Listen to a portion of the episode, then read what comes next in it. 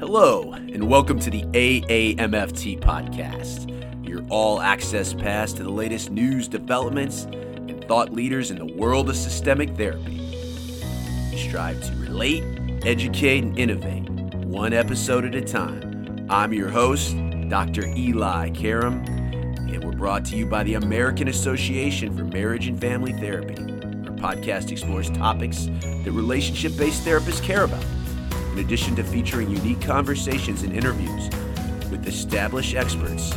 Our show provides information and education on direct practice and emerging trends in the MFT profession. For more information, please visit us at aamft.org. Thanks for listening and enjoy the show.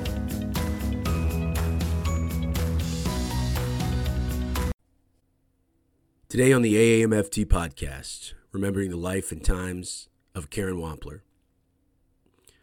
And when we originally interviewed Karen back in the fall of 2019, uh, which would turn out to be her last interview that she would give, we were excited to tell you about the Handbook of Systemic Family Therapy. And that's what she'll be talking about today. But we lost Karen on January 2nd of this year while she was in Australia traveling with her husband Richard and her granddaughter. Let me tell you a little bit about MFT pioneer Karen Wampler. She served most recently as a professor and chaired the Department of Human Development and Family Studies at Michigan State. Prior to Michigan State, she was a professor of MFT, a department chair and a program director, and the Hutchinson's professor at Texas Tech. She was an assistant and associate professor at UGA, that's the University of Georgia, and during her tenure there, she developed the COAMFTE accredited doctoral program. Dr. Wampler was also the founder and first coordinator of the interdisciplinary MFT for Certificate program at UGA, a collaboration with the university's MFT, social work, and counseling programs. She earned her bachelor's in sociology from Indiana University, a master's in sociology from University of Pennsylvania, and a doctorate in MFT from Purdue University.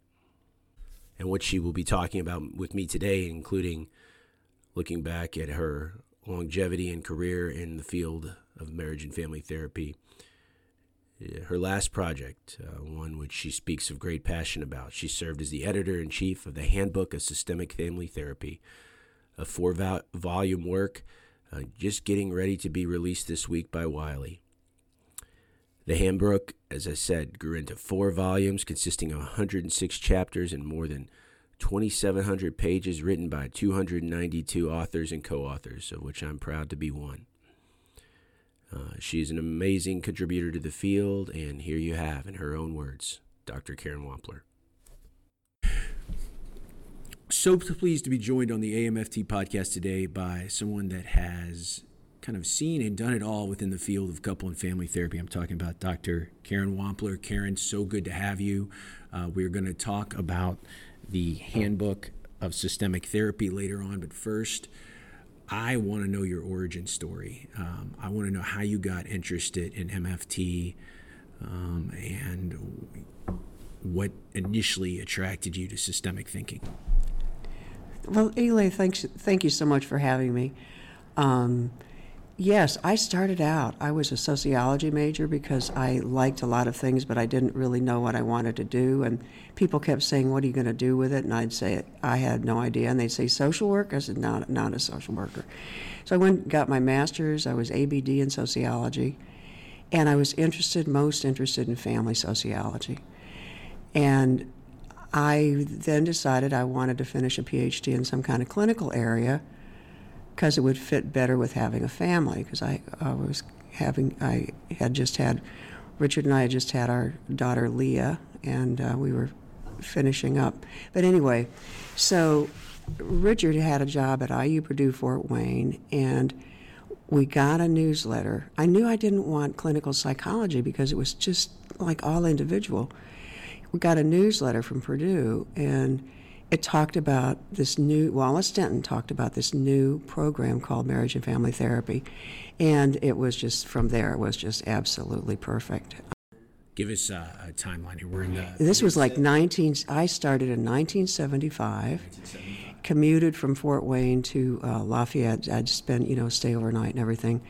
And uh, I came the same year as Doug Sprenkle, So I had the advantage, too, of seeing the changes in the Purdue program because Wallace Denton had kind of inherited it and moved it to um, home, you know, in the day we called it home economics, a child and family department. And I, uh, Wallace, of course, was amazing. And uh, Charles Figley was there at the time. And then Doug comes the same year I do. And I got to watch what he did in terms of literally uh, they had a child development center, and we the clinic was going to be in what what used to be the old child development center. Saw him clean out the closets so that we could do observation, and saw how he and Wallace and how Doug entered the system and how they worked out the curriculum and, and worked together. So it was just uh, a very special time to be at Purdue and to be at the end, you know, beginning of all that. We will talk about Doug. He is you were his absolute first student, and I was one of his last. And uh, Doug passed away in August of 2018 and is, is sorely missed. Uh, you know, interesting as well. When you think of Karen Wampler, the Wamplers as a duo, her husband Richard. What was Richard's uh, background? Who found MFT first, you or him? Uh, me. and he was a, a, physiological. He studied rats, brains in rats, did brain research on rats. I mean, you know, like uh, th- eating, drinking, thirst, whatever. Got his PhD at University of Pennsylvania, and I was very much a stay-at-home uh, wife uh, with our, our kids and everything. And uh, but eventually he got tired of teaching four sections of introductory psych a year, I mean a semester, and then uh, anyway got into uh, more clinical work. And when I moved to Georgia, he followed me, gave up a tenured professor job followed me to University of Georgia and went to school in social work, and so he got his training. But luckily, he ended up with his internship at a family counseling center with MFTs, very strong MFTs in Georgia, very, uh, as supervisor. So he uh, uh, got systemic thinking that way. When you were coming of age in the profession, you said 1975 is really the golden age of family therapy uh, both clinically and from a research base, who who were the people you admired early on in your career? Well, Doug was certainly one, and uh, Charles Figley. Um, the the uh, because we would still see the like Whitaker, Minuchin, uh, all those people that were still there. The, the uh, Guerneys, you know, uh, the relationship enrichment people. You could go to conferences and see them. So it was very exciting. And reading, I mean, you know, Eli, what it's like to get that shift to thinking systems, and then you can't go back. Oh yeah, yeah. I always say once you think systemically, you can never think another way. And, and I always thought that way. I just didn't have the language yeah. till I was in an MFT program. I didn't. I can't say I always thought that way, and but it was like family sociology had been my you know major kind of thing in as an undergraduate and a graduate and I'd even done research as an on, in an honors thesis and so on and my master's too but it wasn't quite right. And so did the the whole perspective the process perspective and change perspective. In MFT had uh, I didn't get systemic thinking till then yeah. Yeah, but you surely got it. And one of the things when, when we we talk about Doug, you and Doug have many similarities in the sense that because you were such a purveyor of the field, you were never really associated with any model or specific discipline. You really ha- got to see how the field evolved. So I'm wondering uh, from where we were in 1975 to where we are now in 2020, uh, what what are the biggest changes do you think in the field? And we'll talk in two levels, kind of clinically and uh, from a research base. So when I came, I mean, I had a very strong research background because I was trained in sociology, and for that I've been very grateful. And in the early days, we didn't get much research training in our uh, education programs, um, and I've seen that strengthen tremendously over the years in terms of how sophisticated people are. And I love seeing our field, I really think, is unique as it's developed. And that when we have training, for our own training programs, instead of just borrowing from other disciplines, the commitment people have to research and clinical work and the integration of the two. I do not see the separation. Uh, clinicians, I've given many research based presentations at AMFT. They are excited about it. They want it. They are hungry for it. They want to think about it. Um, I have found most MFTs to be quite analytical and part of that is just thinking systems and being able to look, go at different levels, and it fits perfectly. And the kind of research I think we need is close to the ground observational research. You know, as you know, I've always promoted that kind of aspect. We can't, we learn, we know as clinicians that how people talk about what they do develops a lot over therapy, and a lot of what we're doing is helping them change or think through and uh, new narratives develop. And we work a lot, and we help them work a lot with uh, what what they look like, what people look like. They're nonverbals, like John Gottman, you know, studied for for so long. So I think that's a unique aspect of MFT that is underappreciated. How we as clinicians go into every single session as a researcher when you think of also training, I mean, you've been affiliated with University of Georgia, Texas Tech, Michigan State, where you retired a couple of years ago. You're the busiest person in retirement I know, by the way. But mm-hmm. uh, but you've also you've been fundamental in training uh, the next generation of MFT educators and researchers in these doctoral programs. Where do you think we are as a state of in as far as doctoral education um, from where you started, and what do we need to do to make sure we are training uh, the next crop of MFTs that are going to go on to do original research versus farming it out to other disciplines. I mean, because I feel like the idea to do the work, clinical work, will always be there. Master's programs are healthy, um, but I'm, you know, I have little worry about doctoral programs in the future and producing quality scholars that are going to go out and follow in your footsteps, follow in Doug Sprenkle's footsteps. What are your thoughts on that? We have a very, very demanding training model. And I think it's a thing that absolutely makes our discipline different. We, uh, and the trouble is, it's a very expensive training model. It's very expensive in terms of faculty time, faculty investment, and student investment. And so it's hard from the beginning to keep a balance between the clinical work and the research work. And I think that, as I said, I found MFTs to really be, there's not an inconsistency between research and, and clinical work. And I've seen them integrate the work. They don't know so much that they're integrating it, but they are researchers.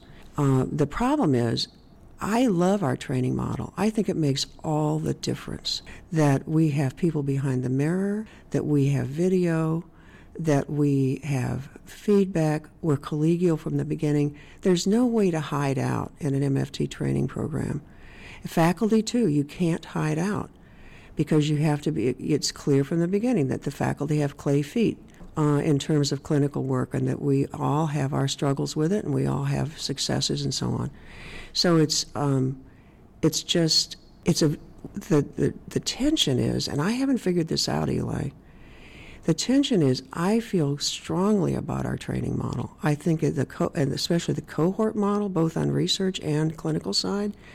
The trouble is, it's extremely expensive, and it's extremely difficult to exchange, uh, explain to administrators why we have to have it this way. Yeah, I feel the same way because a lot of MFT programs are housed within, you know, human development, child studies, family studies, and they don't have clinical components. So to describe to the stakeholders why what we do is so important, and uh, you know, I'm, you're speaking to the choir. You cannot separate the, the clinical and the research. I don't know about you, but everything I've wanted to study came out of my direct interaction with clients in the therapy room, which is beautiful. But not everybody thinks that way. That's right.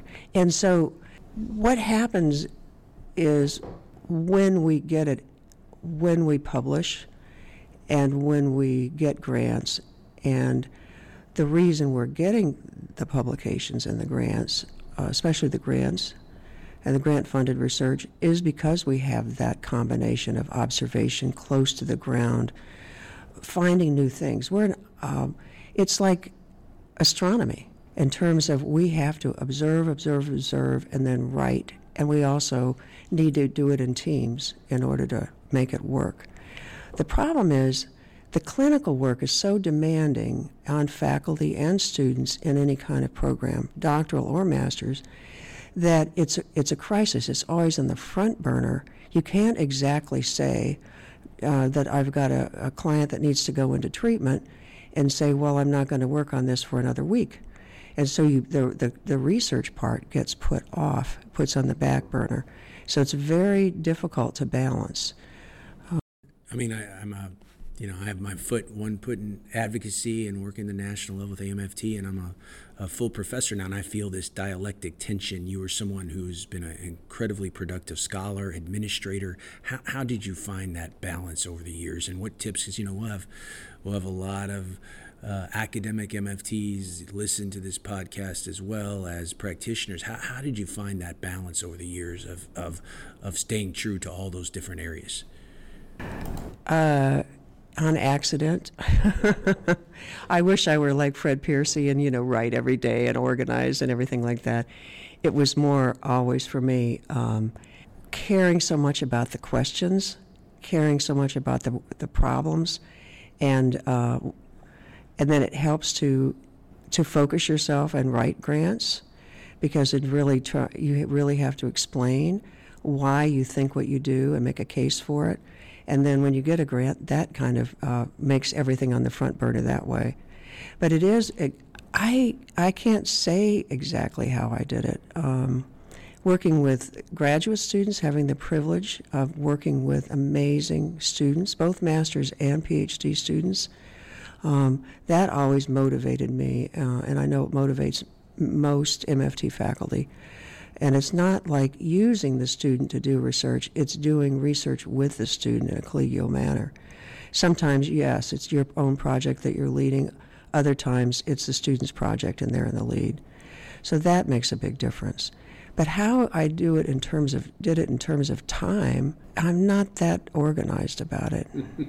we've had Fred on the show, and he is very disciplined in, in, in, in how he does it. And I don't, and that works for him. But I'm more like you. I, it, different things take priorities at different times. But I, I, do think you're also tapping into what has made it, you know, your career so special. It is these collaborations you've had, much like you had with Doug. Doug gives you credit. He would not have known what Common Factors was. You introduced him to that, and much like you took that on to the countless students we could. Uh, list of who's who of people in the field now that Karen has worked with and trained and mentored. Um, I'm also curious. You, I, the name of it is escaping me, but you and Adrian and your husband Richard wrote this pretty influential paper for JMFT recently mm-hmm. about the the state of the field and where we're going. Uh, tell me what it was to your experience of kind of writing that and uh, kind of the main main points of that article for, for some of our listeners that have not read that. And if you haven't, if you're not a journal reader, it really contextualizes a lot of where we're at and where we need to go as a field. Yes, that uh, that JMFT article was important, and then I also wrote chapter one of volume one of the handbook with Joellen Patterson, and that uh, kind of expands on some of the ideas. I really we as a field have not told our own story. And I do feel that we've taken a, as a field, especially on the research side, a more victim stance where we're trying to prove that we uh, are worthy instead of that we belong at the table, instead of appreciating and talking with each other about what we know and what we do. We tell each other the stories, and the people are doing incredible work but we haven't told the story because we're trying to fit into uh, a psychology model that does not work for us. So, so for me, it's like telling the story. That was what that article was about, and it's also about what chapter one is out. And then have opportunities to talk with each other, which is just, as you know, a delight. You get around other systems thinkers, it's incredible. Oh, relational people. That's what relational people. You know each other, and you uh, you just find such a relief to doing it, and um, to tell the story, and then to wrestle actually face to face or uh, email to email or Skype to, or, you know, WhatsApp or whatever, wrestle with some of the issues that we haven't dealt with. Like, for example, the definition of family. And we, the fact that we haven't talked enough about it, we don't have a clear narrative as a field, then we can't explain it to anybody else. A family a physician never has to explain why he or she s- sees individuals. Now, they may have to need to explain why they don't see families, but we've never explained as family therapists that we see individuals, couples, we see all kind of constellations, and that's the point.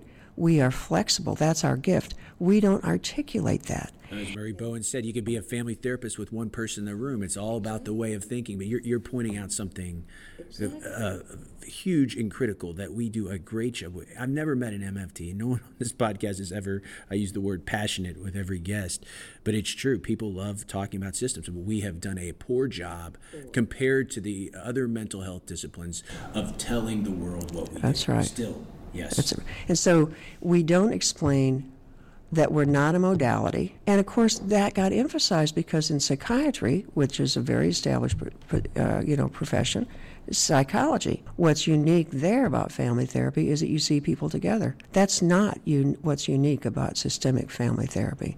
And if you look at the, the keynote speaker on uh, earlier this week, the first keynote speaker who talked about her own therapy, she was she was talking about relational therapy, but she went by herself. Nobody in that room in the plenary, the, all those number large, you know, hundreds of people in that room, had any doubt that that was systemic family therapy. And uh, yet we have not explained that. And so there's the issue about uh, you know what we do that we're not a modality. It's not who's in the room that's important. We don't explain our definition of family. People will say, "Well, I don't have a family." Well, everybody has a family, but we go with how people define their own family. You know, I've had several mothers in my time. Only one of them was biological. You know what I'm saying, Eli. Fictive kin, yes. And then the other piece we haven't gotten together and talked through, even though we're totally capable of this, is the political ramifications of the word family. Because family has you know it's a conservative liberal kind of gets it's it gets into the political aspects. And um, uh, we need to talk through how we have a narrative around that and how we navigate that. And we have major uh, social justice political issues within the field that we deal with pretty well actually but we haven't talked about how we deal with them because there's a range. And we hit it in training. We hit it with how we deal with clients. Uh, I remember one of my first, my very first clients turned to me and she said, uh, you know, we were, it was really, uh, you know, we, the, the, everything was going really well. She turned to me and she said, Karen, are you a Christian? And I was new in my training and I just froze and I thought, and I said, no, I'm not a Christian. I'm an atheist, and which I was at the time. And she thought and she stopped and she looked and then she said, God can work through anybody. And it, we have those with every client that walks in the room. We have cultural, social issues. We have them with e- with each other, and we have them with uh, payers, insurers, everything else with the outside world. We have the ability to talk about those and how we handle them systemic. And so I'm so excited that, that, that we have the stories you talk to any MFT. Um, so and then the research, the research we define in research it's if it's a family research thing, we're again going back to defining sessions as when there's more than one person in the room. That's not how we do it. So we've not defined what I, in the olden days, I call it independent variable. We haven't defined properly what we are actually doing, and we are capable of that. The new people coming up are absolutely incredible in terms of their training, the kind of work they do, the breadth, and their connections with other fields because you have to connect with people in epidemiology and physiology and everything. And they're doing that. They're also doing international work.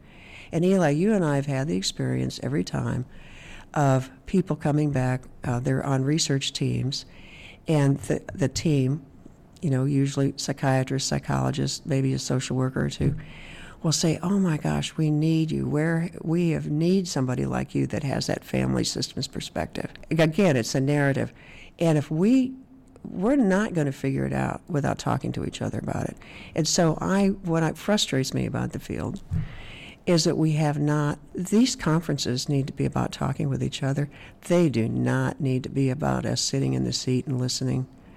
We, it, it's just, you know, we can have some of that, but we need, uh, and the work that people are doing is absolutely phenomenal. I mean, you know it. And people still love seeing the work. I mean, again, you're preaching to the choir. I think uh, when you want to come to a conference, you want to see the work being done. You want to be able to talk about it. It is the throwback to the excitement. And when you entered the field into the 70s, and to, you know, my career is now 20 years into my career that I remember reading about, and and, and that is something that we can still do. So it's it's sharing our excitement. It is as as you said so eloquently. It's collaborating with the other people, and w- that's the only way I know to get other people to know what we do is to show our work and collaborate and let people know about it, which is kind of the origin of this um, handbook of systemic family therapy. So it's a beautiful segue into the goals of that. So tell us again. You've been retired for a few years, but you have are still passionate and active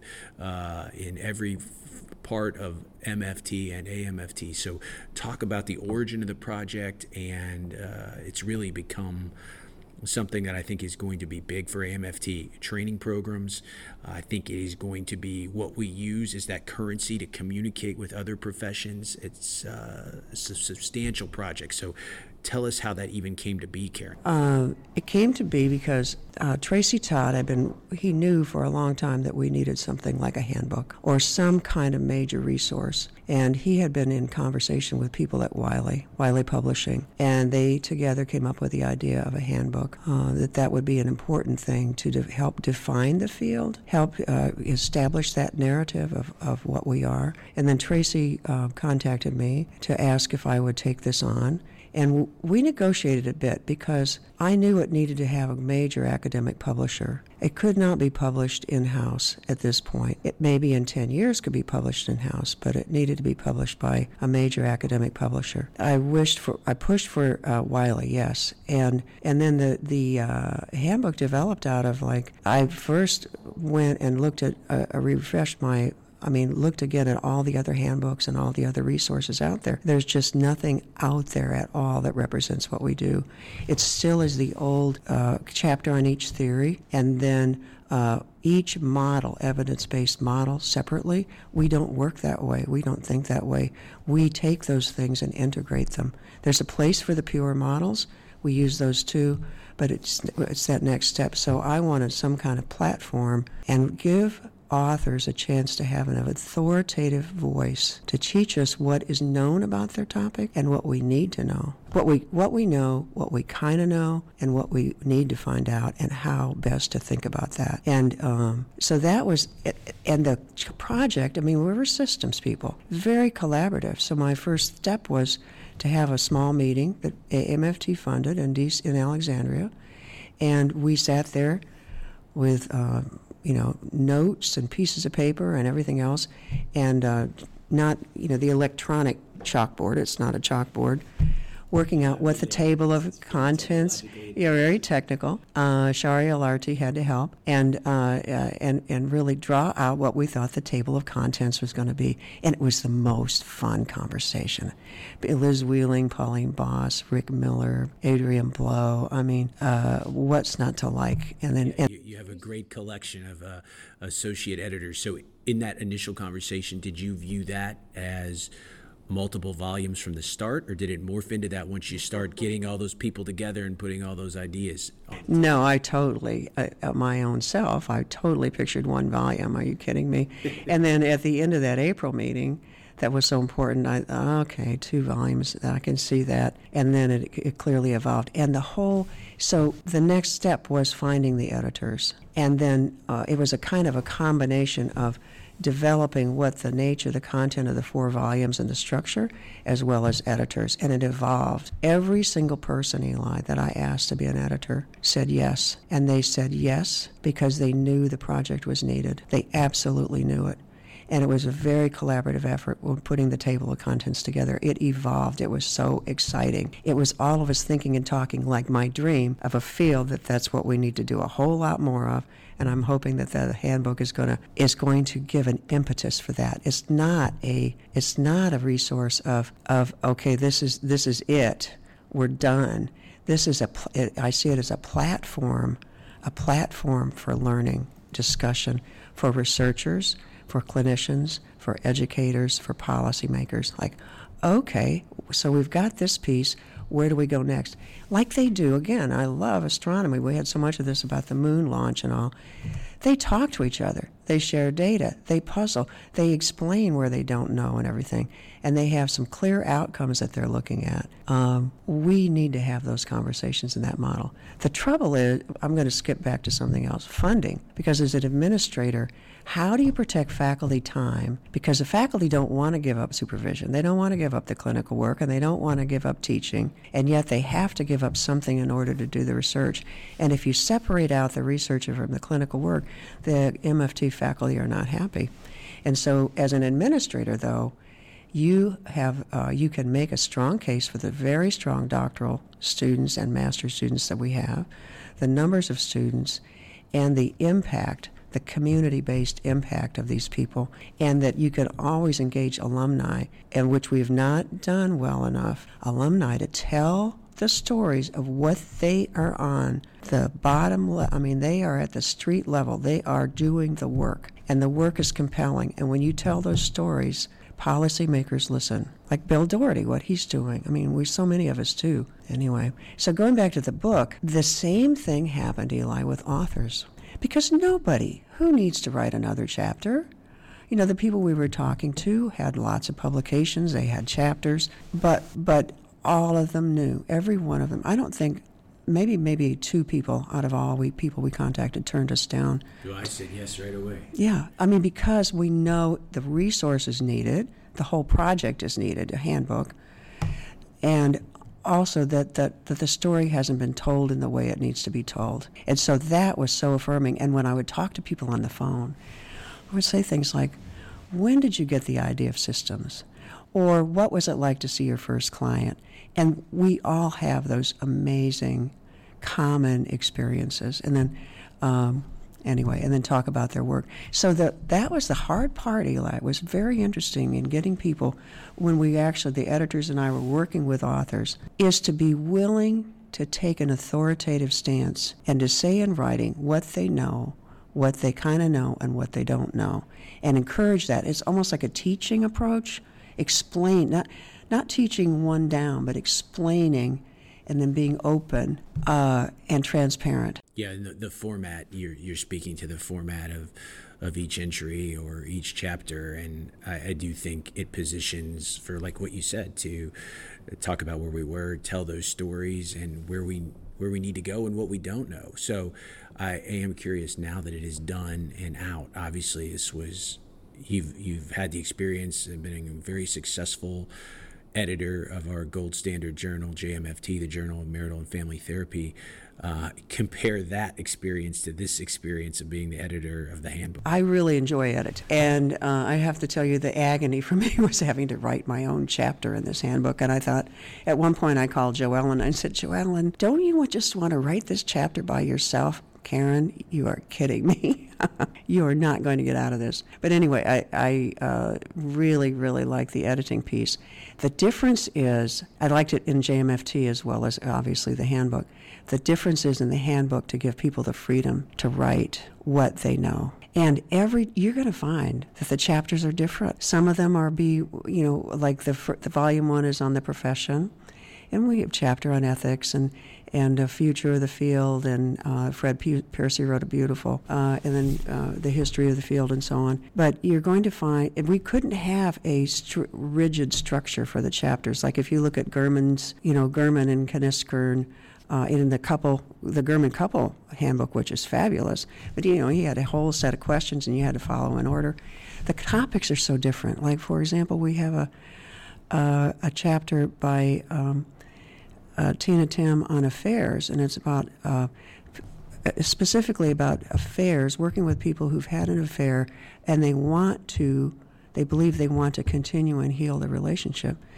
Well, you're not going to find a randomized controlled trial on that, right? But then you have another, uh, you know, chapter like Alan Carr about the effectiveness of, the, of uh, systemic family therapy. So there's just a, such a range, and I have to tell you, having the privilege of reading every one of the chapters, over 100 chapters, you're going to like reading them. And when you say you, of course, I mean all of you. yeah, I mean this is that's what I really think is revolutionary about this project, right? This is going to be read by uh, MFT students. This is going to be read uh, by researchers. It's going to be read by people in other disciplines, again, starting the dialogue of what MFT is all about. The other thing you were able to do is unite, as you were referencing to. Uh, uh, you know, most of uh, the luminaries in our field that are still living uh, with new and emerging leaders in our field. So that I, I love that, and I love to see the uh, the, the table of context, not just of those associate editors you have, but of the authors. And again, this is one of the most projects I've been most proud to be part of.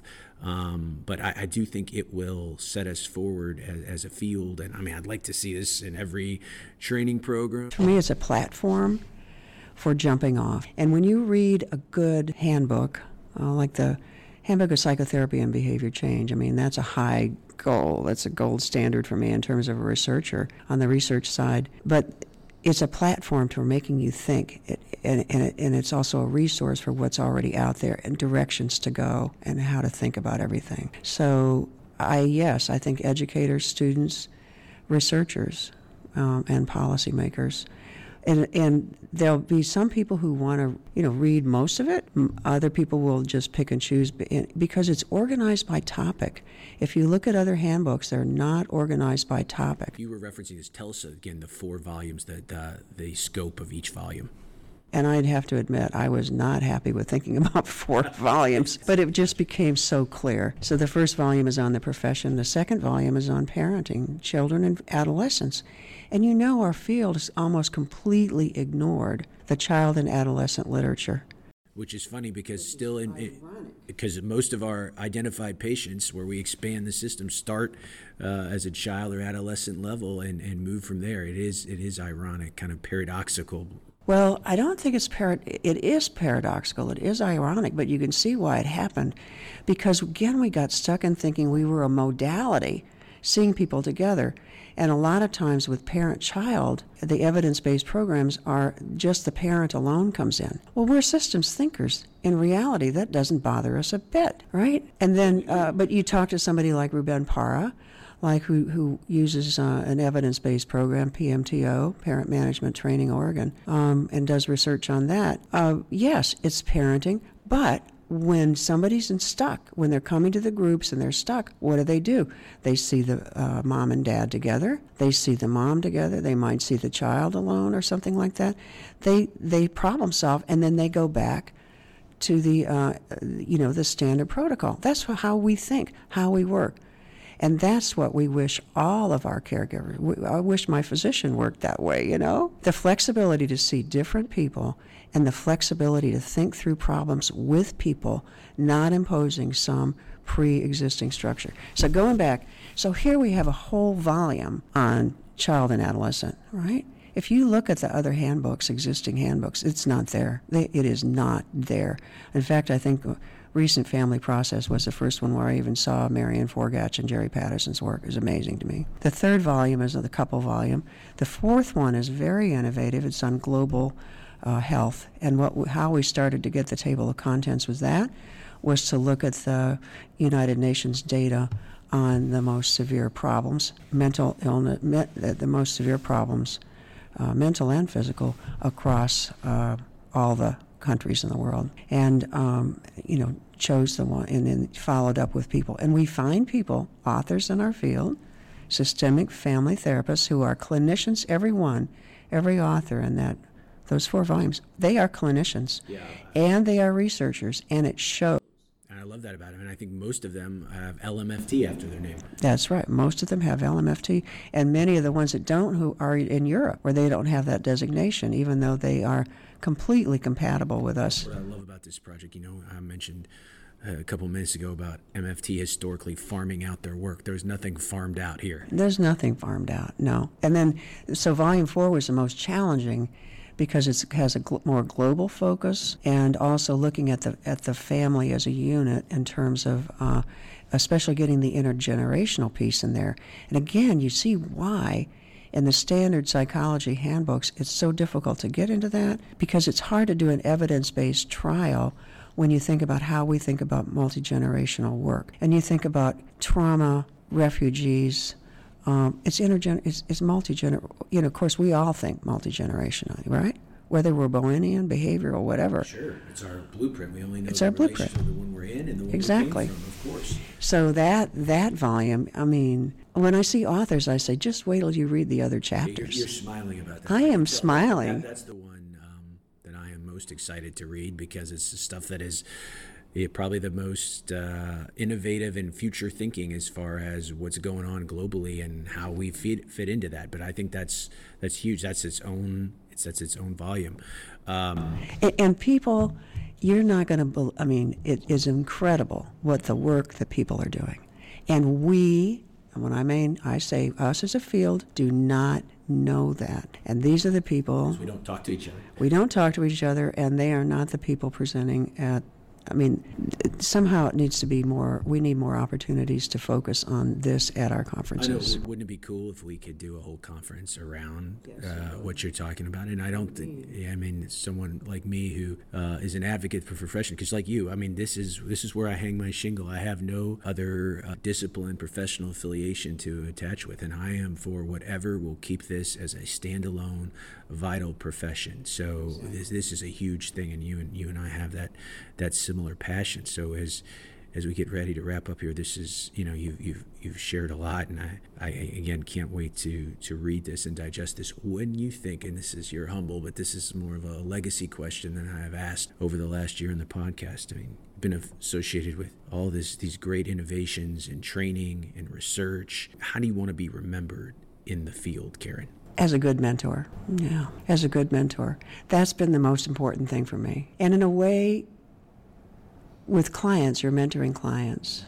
With supervision, you're mentoring. With editing, you're mentoring. But especially as mentoring students and the privilege of mentoring um, master's and doctoral students, it is just, well, it's just such a gift. And then we often get, we get to keep contact with people and see what happens next. And with clients, we have the same, you know, we get to see growth, we get to see change, we get to see, we're also upfront in a lot of pain and a lot of, uh, uh, you know, despair. And, uh, but we have ways and means and uh, competence and experience in how to help people through those things. And we make wonderful mentors as, in our field. I mean, there's no question to me because we work the same. We work systemically. We Going back to the administrative part, that's another part of mentoring, and that's a way of because we're systems thinkers. I mean, you'll see that many of us have gone into administration and uh, departments. There are a lot of departments with MFT, uh, uh, department chairs, and so on. But in terms of protecting faculty time and helping out with the research part, it's a, a systemic, problem solving, collaborative, trading off, uh, negotiating with your colleagues, negotiating with the department chair, and the department chair. Uh, if, if you have a strong narrative, the chair can get resources and the administration. And that's, again, another reason why we need narrative, strong narratives. The biggest, biggest motivator for me doing the handbook was that in 1975, when I started my graduate program, nobody knew what an MFT was. And now I get the same question. They'll say, What are you? And I say, I'm a marriage and family therapist, or now I say systemic family therapist. And uh, they'll say, are, is, does that, are you a psychologist? So that, and that's our responsibility. It's nobody else's responsibility, right? Family physicians don't have to explain. They only see individuals when in the olden days they used to see. And we're, we're the opposite of that. We're, we're going the right direction. And the other piece is we have not taken on really the the narrative and telling the story about how family, the family as a unit, broadly defined, is absolutely precious and basic to everything. And we see, we know, we know inherently that's true. Everybody's going crazy about the, the children at the borders being separated because we know what that means. And I say we, I mean every human being knows what that means. Well, maybe most, almost everybody. And but we haven't made the case about family. And the psychologists, bless their hearts, are having to deal with the brain because now they've reduced it to from the individual to the brain of the individual, or you know, or genetics or whatever. And so we have to make the case, and it's a messy case about the importance of family, no matter what. Yes, I mean, I couldn't say it any better than that, and I'm not even going to try. Thank you so much for being with us today. The Handbook of Systemic Family Therapy is out now. Go and get it. It's from Wiley, and it is going to be um, very influential, as you've heard this hour, in moving the field forward and facilitating this very important dialogue that you and I are having today, and that I hope we can keep going out and doing and making sure this profession that we love so very much will be around for the long haul. Thank you very much, Karen Wampler. Thank you, Eli. Eli back with you. So concludes another installment of the AAMFT podcast. I was so happy uh, to be able to conduct the last interview with Karen Wampler. Little did we know that that day when I sat down with her in Austin, Texas, that that would be her last uh, major interview that she give. She was a little nervous about doing a podcast, but her passion and uh, for the field, and certainly you can tell how excited she was about what would turn out to be her last contribution, the four-volume Handbook of Systemic Family Therapy, getting ready to be released by Wiley.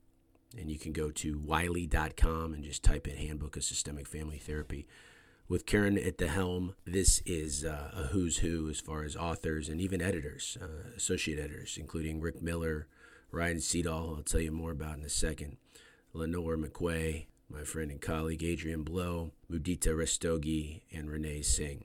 Like I said, the handbook uh, is the first of its kind, organizing material by presenting issue rather than intervention, integrating the latest scholarly literature on systemic interventions focused on children, couples, and family. You'll definitely want to go and check that out. I thought I'd um, leave you with a few words uh, from someone who Karen impacted greatly, former student and colleague, Dr. Ryan Seedall. Ryan says, I always love to have Karen read and edit my papers. She had such a way of thinking about our field that was both broad and deep. Karen used her clarity of thought and vision for the field as the editor in chief of the Journal of Marital and Family Therapy from 2001 through 2005. During her tenure as editor, she facilitated many important conversations with the field while also advancing the scope and research of the journal. More recently, she served as the editor in chief of the Handbook of Systemic Family Therapy, the four volume work in preparation by Wiley. I remember talking with her when she was deciding whether to undertake the project. She had a lofty vision of what the handbook could become and what it could do for the field. I never doubted for one second that AAMFT had chosen the right person to spearhead the publication. Personally, I'm saddened by the passing of an incredible mentor and friend. It goes without saying that I was not ready to lose Karen, none of us were, and her incredible support and strength in my life. For as connected as she was to my professional life, following it and giving it a much needed perspective and advice. She was just as connected to my personal life. She knew each of us and each of my children by name and regularly asked how they were doing. She always made sure to ask about my wife and made sure to send her regards. I will miss those conversations. Call it her attachment training or simply who she was, but Karen had a unique ability to make every single person with whom she interacted feel special like the most important person in the world. I remember always feeling that with her and thinking how lucky I was. Then I would see her at social functions off to the side with a different person and overhear her talking just as sincerely and thoughtfully to them. She had the knack to connect with people. For the past couple years, I had wanted to give Karen a plaque that said, People may forget what you say and do, but they will never forget how you make them feel. To me, that represents Karen Wampler's life and what she means to me and so many of us. Henry Wadsworth Longfellow wrote Lives of great men and women all remind us we can make our lives sublime and departing, leave behind the footprints on the sands of time. What incredible footprints Karen has left for all of us to walk in. Thank you, Karen. And thank you, Ryan Seedall. Please give us a drop us a line. You can reach me at info at elikaram.com. E L I K A R A M.com. Follow us on Twitter. AAMFT's tag is at the AAMFT. Mine is at Dr. Eli Live. We love to hear from you. Until next time, my friends. So long, Karen, and stay systemic.